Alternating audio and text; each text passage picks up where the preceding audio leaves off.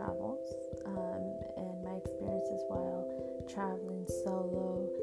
Um, so let's get started. Um, I am 29 years old as of right now. Um, I have done about three solo travels, um, which is not a lot, but it has given me a lot of experiences already. Um, one of the things, though, is that I'm a DACA recipient, so therefore I cannot travel outside the United States.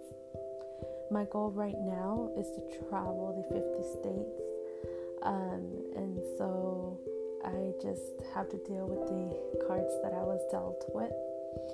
Um, so I wanted to start this podcast um,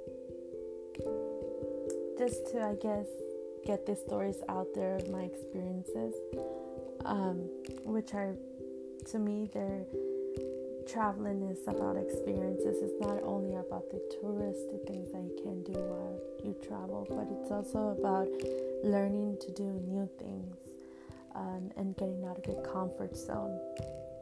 It's also about meeting new people um, to me, meeting new people is a big part of solo traveling. Um, I love um, meeting new people when I travel. It's my it's my favorite thing um, because once I get back home, then I start to write about what I learned from this different kind of people that I have met during my travels and and I take all the lessons that I have learned and then implement them into my life. Um, so today I'm gonna focus on my first travel, my first trip ever. Um, so I was, I think this was in 2016, if I'm not mistaken. Um, and so I was a little bit younger, of course. Um, and I have one of my um, childhood friends. Um, she lives in Minnesota, and she I hadn't seen her for a long time, so she invited me to go over to Minnesota. And of course, this this probably doesn't go into the um, category of solo traveling um, because um, I'm going to a state where I know someone, so it's partly solo traveling, partly not, um, because I know somebody in that state. Um, and so I went, um, first of all, I bought the ticket, didn't think about it because I have come to a conclusion that if you start to think about it too much, um, it's just not gonna happen. So I bought the ticket, the airplane ticket, without thinking about it. Um, and so I texted her and told her that I would be visiting her. And she was very happy about it. Um, and so I prepared kind of, and I, um, since I was gonna stay with her, I didn't have to, um, I didn't have too many expenses in this trip. Um, I think maybe I had about eight hundred dollars all um, to spend. Uh, so the day of the um, of the day came where I had to go to the airport. Um, so I got dropped off, I believe, by my by my boyfriend, um, and then from there I was really excited but really nervous at the same time um, because this is my first flight ever. Before this, I haven't, I hadn't even, I have never flown before. Um, and so I was very nervous about it because I didn't know what to do, where to go. Um, you know, there's signs and everything, but still, I just, I just felt nervous about it. Um, I guess it's it kind of comes with the price of doing things that are out of your comfort zone and doing new things. Um, so I actually, uh, now that I think about it, I just waited for maybe two hours there. Um, and once I got into the airplane, um, I didn't know how to buckle my seatbelt. so it was a funny thing um, because next to me was a guy, and I'm a very shy person, and I try not to. Um, I don't. I don't really like to talk to people um, that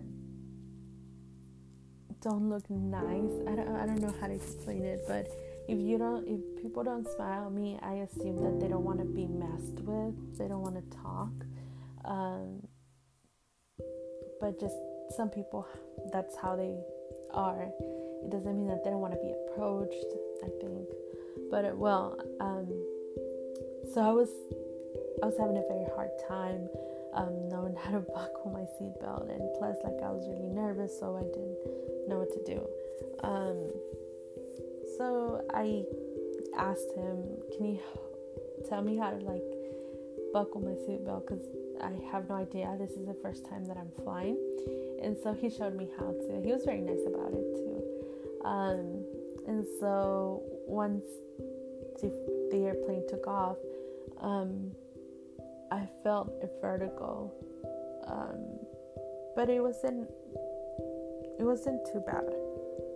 Um, and then after that, um, when I got to Minnesota, it was like around 12 midnight um, or maybe 1 in the morning. I don't remember. I texted my friend, she went to pick me up.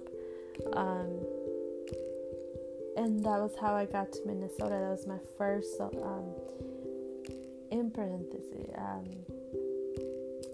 in quotation marks, that's my first solo trip. Um, and so yes, that's that's the first story of it. Um, of course, once I got to my friend's house, I told her that I really wanted to spend some time alone. Um, and so what I did was that I took an Uber um, over to the Great, I think it's called the Great Mall of America or something like that, which is the biggest mall in America. Um, in the United States. Um, and so um, I went there and I walked around and I was alone and it was pretty cool. And then I took another Uber to downtown, downtown Minneapolis. And so I was just walking around the streets and looking at stuff, and I saw um, a piano in the sidewalk, and I took a picture of it, and I was just walking around and I went to a co- coffee shop, um, Caribou, which is way better than Starbucks.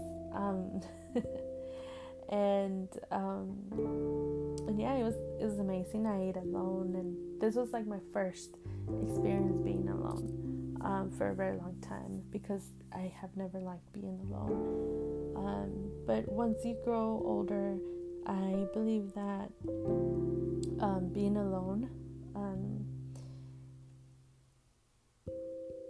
helps you grow and know yourself more as a person. And so that's why solo trips for me are very, very, very important to take about once a year um, because I do um, have a partner. Um, and to me it's just not fair leaving every month to for a trip um, and so yes that's the story of me my first travel story um, this one is not as elaborate as i would like it to be um, because most of the time i just had one day alone and the rest of the times i was with my friend um, but that was my first flight.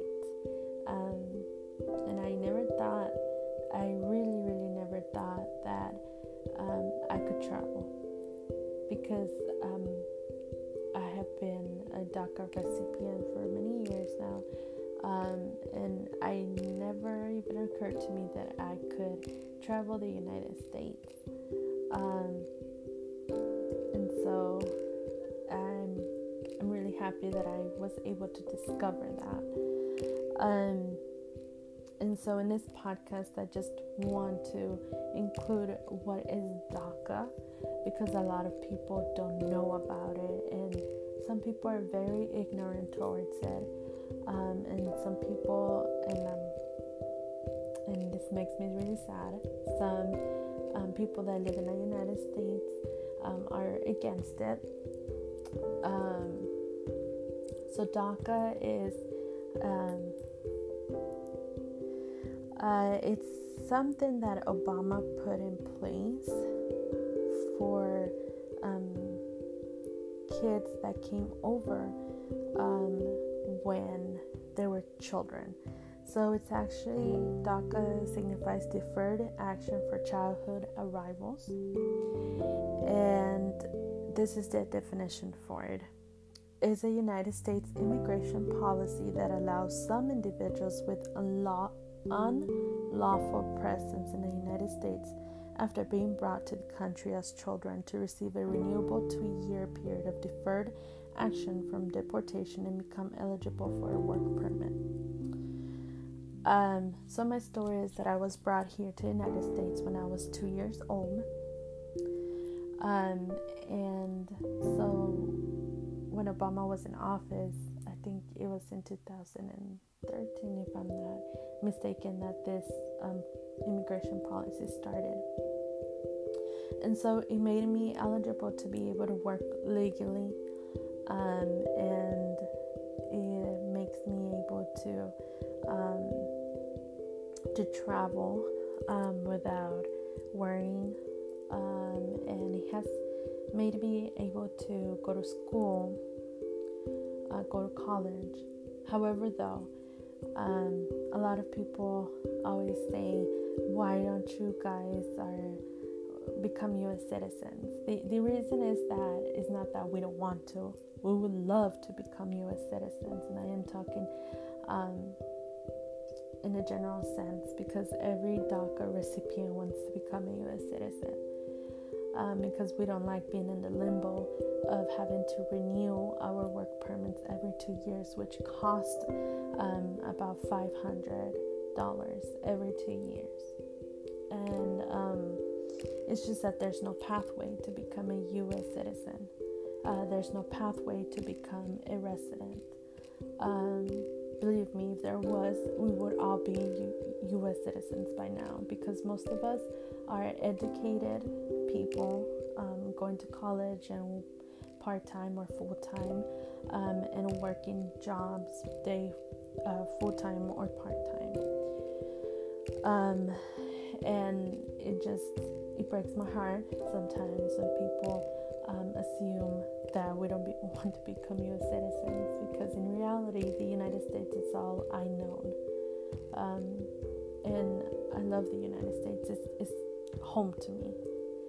Um, I was raised here since I was two years old. I don't know any other country at all. Um, and so that's that's what DACA is, and a lot of people don't understand it and a lot of people hate um, DACA for some reason, which I don't understand because we contribute to the economy of the United States. Um, we have jobs, we pay taxes every year, uh, every every check.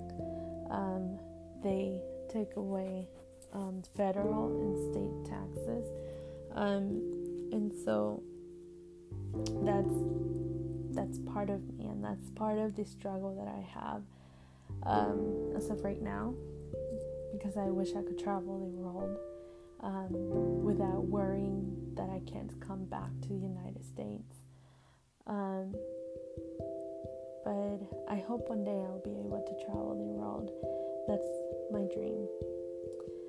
Um, but as of right now, um, my goal is to capture as many views of beautiful places in the United States because um, in reality, um, there's beautiful everywhere, everywhere in the world. Even in where in the city that I live in, um, there's always something that captures my my eye, um, and I just take a picture of it. And to me, um, there's beauty in everything uh, even in the simple things in life. Um, so it was such an honor to do this podcast today. Um, I feel like I have talked a lot of different things in this one podcast, um, but I just wanted to bring in mind um, why is it that my Instagram, um, because that's one of the reasons that I'm doing this pos- podcast is because of my Instagram aesthetic panoramas, where I'm going to be putting the link um, to this inst- to this podcast and all of the pictures are in the United States. Um, and so I just wanted also to bring some um, education about DACA as well. So I hope you guys liked the podcast. Um, and I will be talking, I'll be doing another podcast next weekend about um, my second solo trip um, which would be more fun because it was in reality a solo trip. Um, have a great one, guys, and stay safe during this quarantine time.